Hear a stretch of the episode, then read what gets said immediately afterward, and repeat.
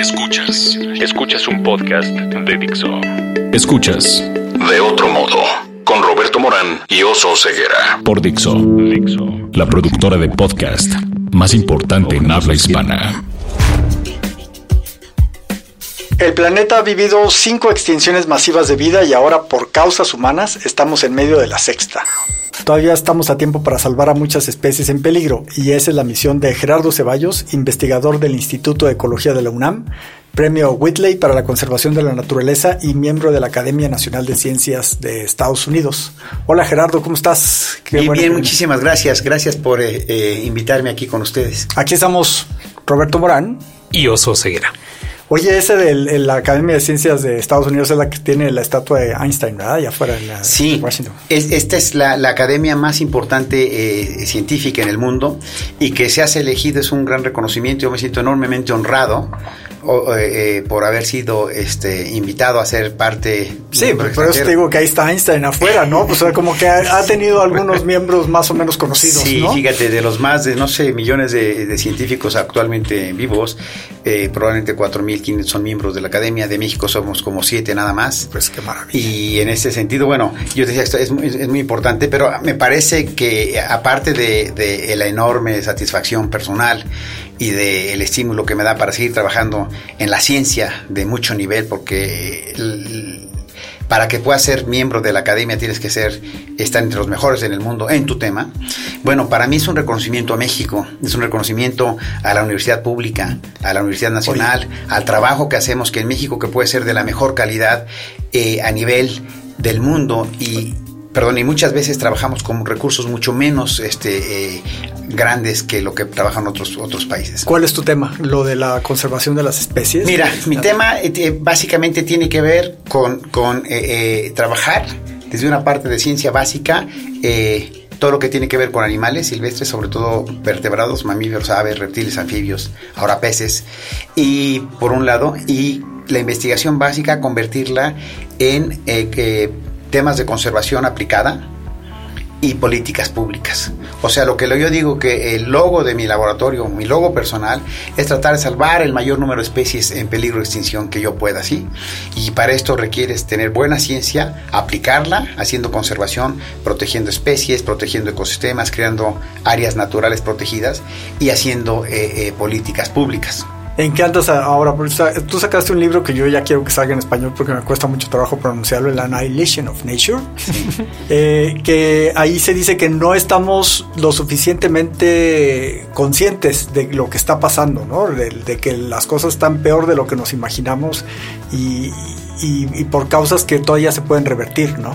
Sí, bueno, lo primero que habría que hacer es entender que eh, nosotros vivimos en este planeta, es el único planeta donde hay vida, hasta donde sabemos, en todo el universo. El universo es infinito, hay más granos de, este, hay más estrellas y planetas en el universo que granos de arena en todo el planeta, en todo el mar. Imagínate qué cosa incomprensible. Y en ese, el universo, el tesoro más importante de ese universo es la vida y está en la Tierra. Y tenemos que entender que a lo largo de la vida en la Tierra, de hace 4 mil millones de años a la fecha, este es el momento en donde ha habido más especies vivas en un momento dado. Nunca había habido la diversidad biológica tan grande que existe. Aquí. Y esas manifestaciones naturales son impresionantes, son importantísimas. Cualquier persona sabe gorilas, tapires, jaguares, etc.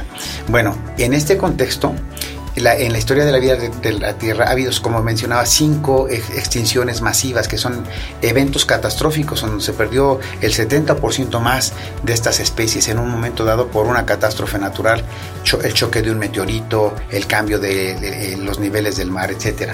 Estamos entrando a la sexta, es decir, esta gran herencia biológica, ¿sí? De 4 mil millones de años que nos han acompañado desde que somos humanos, desde los primeros ancestros, los dos o tres millones de años, han sido todas las especies que están vivas parte de esta compañeros que nos han eh, estado con nosotros en el universo que yo le llamo infinito y frío. Y estas especies ahora se encuentran, una gran parte de especies amenazadas con la extinción por las actividades del hombre. Gerardo, justo en ese punto, qué, qué paradoja que eh, es el hombre el que las amenaza, pero también es el hombre como tú y otras personas quienes se dedican a rescatarlos. Vámonos por esa beta. O sea, ¿por qué, por qué rescatarlos? ¿Cuál es el, bien que hacen? Mira, muy, muy buena pregunta. Existen numerosas, numerosos eh, este, factores eh, por los que debíamos salvar las especies. Desde, de forma, hay cuestiones morales, éticas, filosóficas, religiosas, biológicas, etc. Si quitáramos todos esos y pensáramos, deberíamos entender que las especies de plantas y animales silvestres son fundamentales para mantener las condiciones que hacen que sea posible la vida en la Tierra. Fíjate qué importante. Es decir, nosotros los científicos hemos acuñado el término servicios ambientales, que son todos los beneficios que obtenemos gratis del buen funcionamiento de la, naturaleza, como la combinación adecuada de los gases de la atmósfera para que haya vida, como eh, la fertilización de todos los suelos de la Tierra, como la calidad y cantidad de agua en este estudio que estamos, que seguramente está hecho eh, las paredes de ladrillos, si yo quito un ladrillo, o sea, si quito una especie, empieza a funcionar menos bien entre ruido, aire, polvo, agua. Si empiezo a quitar muchos ladrillos, obviamente empieza a funcionar mucho menos bien este cuarto. Va a llegar un momento en que quitemos uno y haya un colapso. Lo que está pasando en esta analogía en la naturaleza es que por nuestras actividades, el crecimiento de la población desmedido, el consumo, eh, eh, las eh, tecnologías ineficientes, esos han causado un gran impacto en la naturaleza y estamos perdiendo muchas especies de plantas y animales. Al final, si fuéramos muy, muy egoístas, la razón por la que debíamos proteger estas especies es básicamente porque si se extinguen, no hay manera que se pueda mantener la calidad de la tierra para mantener las condiciones que han permitido que tengamos bienestar los seres humanos en general y todas estas especies de plantas y animales en particular. Es decir, eh, hay, hay, un estudio tuyo sobre los perritos de la pradera, ¿no? Que dicen que el, al al exterminarlos se quitaron muchos de los servicios ambientales que esas pequeñas ardillitas tienen ahí en el desierto de Chihuahua o en Sonora, no sé dónde están, ¿no? ¿Qué, ¿Qué, es lo que hacen? Como, ¿por, qué, ¿Por qué si perdemos a unos animales se pueden perder algunos de los servicios que dan? Mira, eh, eh, tomando en cuenta los perritos ambientales, cuando los empezamos a estudiar en los años 90 se consideraban una plaga. De hecho, algunos este, estados en, Estados Unidos todavía pagan por matarlos. Y lo que descubrimos es que cuando estos perros, perritos que son ardillas, viven en colonias muy numerosas, en México había una de más de un millón de animales, eh, en los pastizales. Descubrimos que cuando tú los quitas, se pierde la capacidad de infiltración del agua, es decir, no entra no por, fuera el agua, sino que corre por la superficie erosionando, invaden especies arbustivas y se pierde el pastizal. Estas el pastizal deja de ser eh, adecuado para mantener ganadería y animales silvestres y se vuelve desertifica, se desertifica con el paso del tiempo. Y todo esto se puede mantener sin que tengas que invertir un solo peso manteniendo a los perritos de las praderas. Y hemos encontrado, por ejemplo, en el caso de los perritos de las praderas, que tú puedes convivir perfectamente la fauna y la flora, en este caso con la ganadería y otras actividades productivas, si las haces con ciertos límites, con ciertos lineamientos, con ciertas, eh, eh, eh, con técnicas. ¿sí? Te pongo otro caso, las, las abejas. Ahorita estamos en una grave extinción de abejas, estamos perdiendo las abejas. Si se extinguen las abejas, se extingue el ser humano porque prácticamente la mayor parte, muchos de los eh, eh, eh, cultivos importantes para nosotros son polinizados por abejas. Y muchísimas plantas silvestres que son fundamentales para mantener estas condiciones que son necesarias en la tierra para mantener al humano y a otras especies de plantas y animales silvestres, requieren de las abejas. Entonces, un animalito como este, si se extingue, puede tener repercusiones gigantescas y se está extinguiendo básicamente porque se producen dos pesticidas por dos compañías que si pudiéramos cambiarlos tendríamos abejas. A eso iba, Gerardo. ¿Cómo hacemos para que, o sea, vemos los documentales en las, las, televisoras y nos asombran y nos asustan y nos alarman? Pero ¿cómo pasamos a la acción? O sea, ¿qué tiene que hacer el científico para convencer al ciudadano? ¿Y cómo haces que el ciudadano salte del sillón o de la pantalla y diga, puta, yo quiero ayudar? Bueno, una, una, de las cosas fundamentales que tenemos que hacer primero es entender la magnitud del problema, ¿no? Estamos hablando de la sexta extinción masiva. Te doy un ejemplo.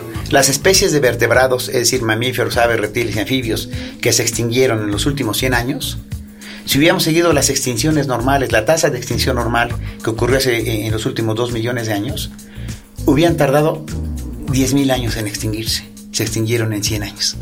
Estamos hablando de cientos de miles de especies que están eh, eh Una cosa que me llama la atención es que el público, el gobierno, la iniciativa privada, ya hay mucha gente que tiene conciencia. Publicamos hace, eh, en julio del año pasado, un artículo en, la revista de los Proceedings of the National Academy of Sciences, en donde hablábamos de la extinción, pero de poblaciones. Es decir, fuimos un paso más allá. No solamente especies, estamos perdiendo poblaciones. Es decir, si perdemos a los jaguares en México, no importa que haya jaguares en, en, en Brasil, porque el papel, la función que jugaban en México se pierde. Bueno, encontramos que el treinta y tantos por ciento de todos los vertebrados de los que hay datos están perdiendo poblaciones. Desde especies muy abundantes como la golondrina, ¿se acuerdan que llegaban muchas golondrinas en México y ahora cada vez son menos abundantes? Que volvían las oscuras golondrinas. ya no hay casi golondrinas en muchos lugares. En la casa de ustedes en Toluca, donde yo vivo, hace ocho años que ya no llegan golondrinas. Es decir, están perdiendo hasta especies muy amenazadas. Bueno, esta grave crisis de extinción, sí, es provocada por el ser humano, por nuestras acciones. Por lo tanto, esa es una buena noticia en el sentido que no es natural, eh, no es causada por fuerzas naturales como eh, huracanes o como otras cosas. ¿Qué quiere decir? Si la estamos causando nosotros, entonces podemos evitarla. Podemos dejar de hacer lo que estamos haciendo. Llegando a tu pregunta exactamente, ¿qué podemos hacer? Bueno, lo primero que había que entender que estamos en esta grave eh, crisis. crisis. Nunca habíamos enfrentado a los seres humanos una crisis de tamaña magnitud y puede tener implicaciones tan graves como que pueda causar un colapso de la civilización en las próximas décadas, así de grave. Por otro lado, que sea humana quiere decir que podemos evitarla, que podemos pararla. Eh, y en este sentido, eh, es importante también reconocer que esto requiere el esfuerzo del gobierno, de la iniciativa privada, de la sociedad y de los científicos. Los científicos somos los que podemos tener la información básica, que la estamos generando, y esta información está diciendo qué tan grave es y qué podemos hacer. En México, una de las críticas que yo he hecho a muchos de mis colegas científicos es que no participan en tratar de difundir el problema. Eh, hasta hace pocos años un buen científico tenía que hacer eh, investigación de mucha calidad, publicarla en buenas revistas y ya. Ahora es su responsabilidad que esa información llegue al público, que esa información pueda eh, convertirse en políticas públicas, que esa información pueda ser aplicada para resolver los problemas ambientales del país. Que se traduzcan acciones. Oye, ¿cuáles son esas dos compañías o las compañías que producen esos pesticidas contra las abejas? ¿Ya lo saben? ¿Y sí, sí, sabemos. ¿Por qué no están haciendo nada? Ah, hay muchos grupos que están haciendo, que están, son poderosísimas. Una de ellas es Bayer.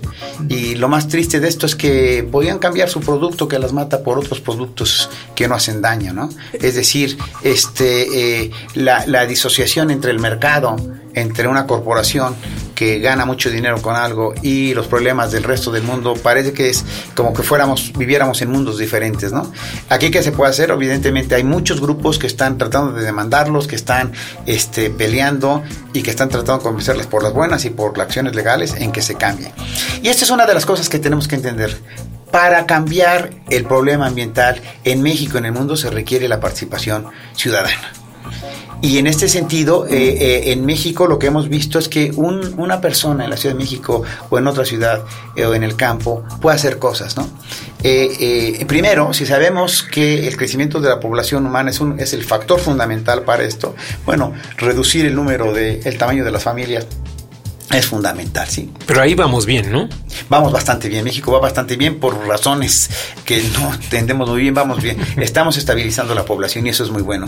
En segundo sitio, nuestros, este, eh, patrones de consumo, sobre todo la gente más afluente, como nosotros.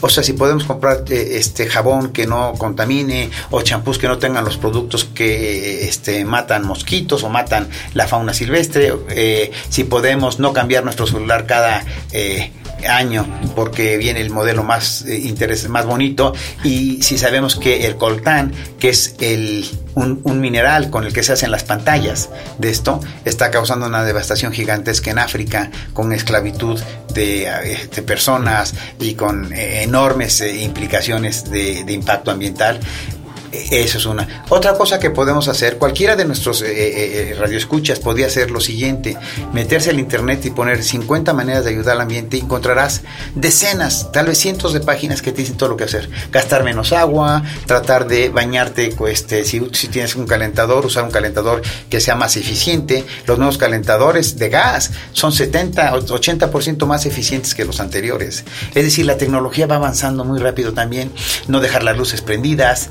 ¿Sí? Y, eh, la cuestión de la, de la dieta, ¿no? Somos en, México y en Estados Unidos muchísimo más, que usted decía hace rato, adictos a la proteína, como que consumimos mucha proteína de origen animal, eso, eso tiene el Por supuesto que uno de los problemas fundamentales, acaba de salir un artículo la semana pasada que habla que eh, de todas las aves en el mundo, del 100% de aves que hay en el mundo, el 70% son pollos. De todas las aves silvestres, imagínense guacamayas, eh, pericos, tucanes, todo lo silvestre. Golondrinas. Golondrinas el 70% son pollos. Bueno, y los pollos tienen todavía menor impacto que la ganadería extensiva, ¿no? Es decir, sí, evidentemente la dieta, es lo que mencionamos, la dieta, pero la dieta es parte de nuestro patrón de consumo. Si en lugar de comer carne todos los días, como se acostumbra o se acostumbraba en México, ¿sí? Ahora ya resulta muy difícil para muchas personas también, porque es muy cara. Eso, esos patrones, sobre todo la gente que tenemos la posibilidad de hacerlo, debíamos hacerlo, ¿no? A nivel más regional debíamos involucrarnos en conservar los parques, en pelear que no se tiren los árboles. Y a nivel nacional, por ejemplo, eh, cuando, hay una causa de salvar Tajamar o la vaquita marina o eh, eh, sumarnos a un esfuerzo de hacer un área protegida, por ejemplo, Janos, este Janos está en el norte de México, es esta reserva que hicimos en el 2009, más de medio millón de hectáreas. Convencimos a todos los locales de que era importante mantener esto. Y bueno, ahora hay bisontes, ya se reintrodujeron los lobos, hay borregos y marrón. Es un área que podría tener el mismo número de mamíferos grandes que Yellowstone, que es el primer parque nacional que hubo en el mundo y que es uno de los más publicitados. En México podríamos tener algo de esa calidad, de ese tamaño, con un poquito más de esfuerzo. ¿Dónde está Janos? ¿Qué es? Está en Chihuahua, en la frontera con eh, eh, eh, Nuevo México y va desde los pastizales hasta las montañas de la Sierra Madre. Son las estribaciones más norteñas de la Sierra Madre Occidental. ¿Y qué se está haciendo ahí?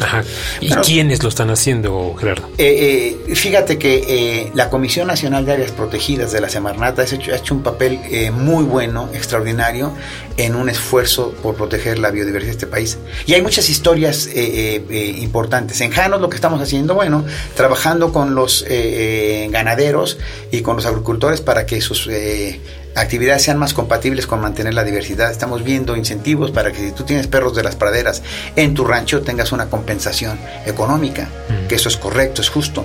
Estamos viendo que se reintroduzcan especies, por ejemplo, los berrendos que ya no había en la reserva, están reintroduciendo, los bisontes ya se reintrodujeron, ya tenemos más de 150 bisontes, era una manada, ahora la vamos a dividir en dos o tres para que podamos ya tener tres manadas de México de bisontes puras, se reintrodujeron los, los eh, eh, lobos. Pero a nivel de todo el país hay muchos casos de éxito. Es decir, estamos en una tesitura muy difícil, estamos perdiendo la guerra, pero hay batallas que estamos ganando. Yo te puedo decir que en los últimos 30 años hemos recuperado, por ejemplo, los flamencos. Llegó a haber menos de 3.000 flamencos, ahora hay más de 40.000 flamencos. El jaguar, había tal vez mil, llegó a ver mil, ahorita hay más de cuatro mil jaguares. El cóndor de California se extinguió en México, ya se reintrodujo. Hay, no sé, alrededor de veintitantos animales ya silvestres y el año pasado nació, nació el primer pollo ya silvestre en México. Estamos hablando de las tortugas marinas, llegó a haber 70, 60 mil, 70 mil. Este año eh, de eh, las tortugas, eh, de las que llegan en la, a la playa de Escobilla, llegaron dos millones de tortugas. Es decir, hay muchos casos de éxito. Logramos parar la destrucción de la selva de la Candona. Hay muchísimas presiones todavía, pero hay 300.000 hectáreas de selva en la Lacandona que gracias a los esfuerzos de eh, muchos de los comuneros y de los campesinos locales y de investigadores como Julia Carabias se han logrado mantener. El gobierno en este sentido, a mí me parece que es importantísimo reconocer el papel que hecho la Comisión Nacional de Áreas Protegidas, porque desde que se creó, ha estado eh, eh, luchando. Ahora las reservas, la mayor parte de las reservas ya tienen plan, plan de manejo, tienen eh, director, tienen infraestructura. es decir, falta mucho por hacer, pero hemos logrado muchas cosas. hay que convencer a la gente de que participe en esto porque esto es de largo plazo, ¿no? Es como, como el caso de los insecticidas. También veía en tu libro, en el libro que es con otros dos investigadores, que los insectos se comen porcentajes impresionantes de algunos cultivos. Entonces la gente dice, pues voy a usar insecticidas para que no se acaben. luego esos insecticidas afectan a los pájaros que se comen a los insectos. Entonces en el largo plazo, en el corto plazo resolviste el problema, pero en el largo plazo lo está haciendo más, más grande. Mira, Entonces, ¿qué dices? Espérenme espéreme tres años a que resuelva todo. ¿Qué, ¿Cómo haces eso? No, tiene que ser una cuestión progresiva, claro, ¿no? Es decir, este, tenemos que entender que, por ejemplo, cada vez hay pesticidas, o sea, eh, men, o sea más... Eh, específicos, o sea, que matan a, la especie que se ha vuelto plaga y que este, eh, respetan a otras especies. Es decir, esta es una carrera contra el tiempo eh, tenemos que entender que sí se deben usar pesticidas, pero tenemos que usar los menos, los menos dañinos al ambiente, ¿no? Por ejemplo, hay unos que tienen glifosfatos que son peligrosísimos y causan cáncer y un montón de cosas. En México están bastante más regulados, pero por ejemplo en Argentina con la soya transgénica se están usando y que están causando una verdadera este, catástrofe, porque están matando a la gente, los suelos se, se mueren, es decir, no resuelves ni siquiera el problema. La compañía que los hace gana a corto plazo y el problema se lo dejan al país. A mí me parece que, es, importante reconocer aquí dos cosas. Una, que tenemos necesidad de eh, muchos de estos eh, factores de bienestar como luz, como el agua, etcétera, que la única manera de hacerlo a largo plazo sustentable es que logremos compaginar la producción, por ejemplo, de agua o de electricidad, eh, el uso de pesticidas, el uso de jabones, etcétera, con mantener la naturaleza, ¿no? Eh, en algunos casos es más sencillo que en otros, pero ese es el gran reto que estamos enfrentando. Personalmente, después de, este, fíjate, me dieron un premio, el premio de la BBVA a la conservación de la naturaleza a finales del año pasado en Madrid y ahora con el, ingreso a la Academia de Ciencias de Estados Unidos, eh, esto me, ha ayudado a, plantear esta plataforma de que qué sigue, qué sigue, por ejemplo, un científico como yo en México. Eh, Primero, eh, trabajamos durante muchos años en México, después eh, eh, nos hicimos cuestiones a nivel internacional. Los estudios que hemos desarrollado son los estudios más sólidos que demuestran que estamos en la sexta extinción masiva.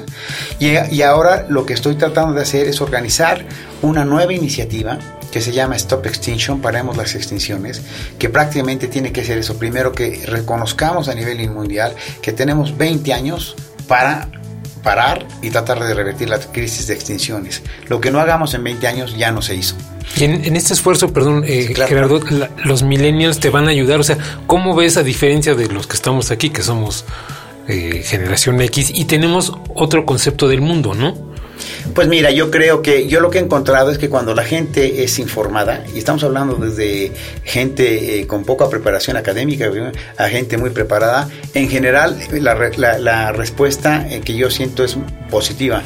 Eh, trabajamos con la iniciativa privada, por ejemplo, gran parte de nuestros proyectos los, los, los, paga la alianza WWF, la Fundación Excel, este, que en un, en un hecho sin precedente, gran parte de esos avances que hemos logrado hacer ha sido por este financiamiento sostenido.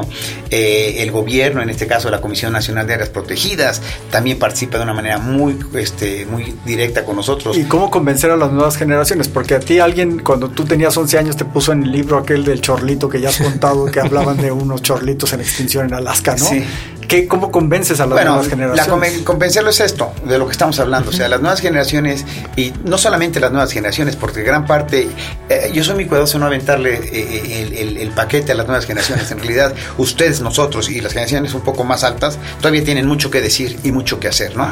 Es decir, esto no son las nuevas generaciones, somos todos. Y, y, a mí me preocupaba desde hace muchos años cuando decíamos que eh, habría que educar a los niños para resolver. Se me hacía una cuestión enormemente irresponsable porque echarles la bronca a los niños. En este momento yo lo que diría es un problema de todos. Edúcalos con el ejemplo. Exactamente. ¿Cómo convencemos? Tenemos que convencer primero con buena información, segunda, con que ver que sí se pueden hacer las cosas bien y tercera, eh, dando eh, mecanismos para que se puedan involucrar. Es un esfuerzo muy grande. Stop Extinction lo que va a hacer precisamente es tratar de articular maneras y difundirlas en los, en, los medios este, sociales de una manera que pueda la gente, la gente sumarse a este esfuerzo. Es decir, la única manera de convencerlos es con información, ¿sí? educación, concientización y con el ejemplo. Muy bien. A ver, eh, Gerardo, ¿cuál es tu palabra favorita? Mi palabra favorita sería plenitud. ¿Tu palabra menos favorita? Me preocupa. ¿Qué te prende creativamente, espiritualmente, emocionalmente, Gerardo? Eh, me prende eh, como una palabra. No. No. Me prende mucho saber que soy uno de los pocos portavoces de la fauna y flora silvestre y que trabajar en este sentido eh, he podido aportar mucho y puedo aportar mucho. Eso me hace sentir enormemente pleno. ¿Qué no te prende? Me, no es que no me prenda, me preocupa mucho la corrupción, la impunidad, el, enorme marasmo en que hemos sumergido a este país. ¿Qué sonido o ruido te gusta? Definitivamente el ruido de la naturaleza. ¿Qué sonido, qué sonido o ruido no te gusta? Me molesta muchísimo el ruido de los autos en la ciudad. ¿Qué otra profesión intentarías? Ninguna. Soy de esas personas que para bien o para mal, creo que yo digo que puede ser una bendición o una maldición, es que yo creo que lo único que sé hacer bien es lo que hago. ¿Qué otra profesión no intentarías? Pues en ese sentido no intentaría, si tuviera que intentar algo tendría que ser algo relacionado con la naturaleza, no intentaría nada que no estuviera relacionado con la naturaleza. Y por último, si existiese el paraíso y llegaras, ¿qué te gustaría escuchar? Me gustaría escuchar el canto, el sonido de todos los animales que están en peligro de extinción, plenamente, plenos, o sea, abundantes, como era este planeta hace 50, 100 años. Ese sería el paraíso para mí. No hace tanto no hace tanto, hace muy poco. Gerardo, muchas gracias. Yo de veras que quiero que todo el mundo se quede con el mensaje de que no pidan esos cortes de 400 gramos cuando van a los restaurantes. que yo sé que eso suena muy fresa, pero hay una parte de la población en México que no puede vivir sin comer esa, esa cantidad enorme de carne, andar con las camionetas, ese, ese consumo de más que estamos siendo muy inconscientes con él, ¿no? Definitivamente, esa es una de las partes fundamentales para que nosotros podamos evitar. Y es algo que es fácil, puede uno hacer fácilmente porque depende de una decisión de uno. Gerardo, ¿dónde te encuentra la gente? en, eh, redes sociales. En redes sociales, en mi Facebook, Gerardo Ceballos, en Twitter, arroba Ceballos eh, Gerardo, ¿sí? En Instagram. En el, mi laboratorio tenemos muchísima información, tenemos más de 50 libros disponibles en PDF de estos temas y más de 500 artículos. Es www.ecología-mediounam.com.mx. Un tip, Gerardo es un apasionado de la fotografía y bueno, ha llegado a lugares donde no ha habido muchos humanos. Entonces, ¿cuál es tu cuenta de Instagram? Recuérdanos. Mi cuenta de Instagram, este, híjole, no te acuerdas. Bueno. No me acuerdo, perdón, no, no. lo vamos a buscar. Lo pues, buscamos y lo posteamos. Muchísimas, gracias, gracias. Gracias, gracias por escuchar de otro modo. Dixo presentó De otro modo con Roberto Morán y Oso Ceguera.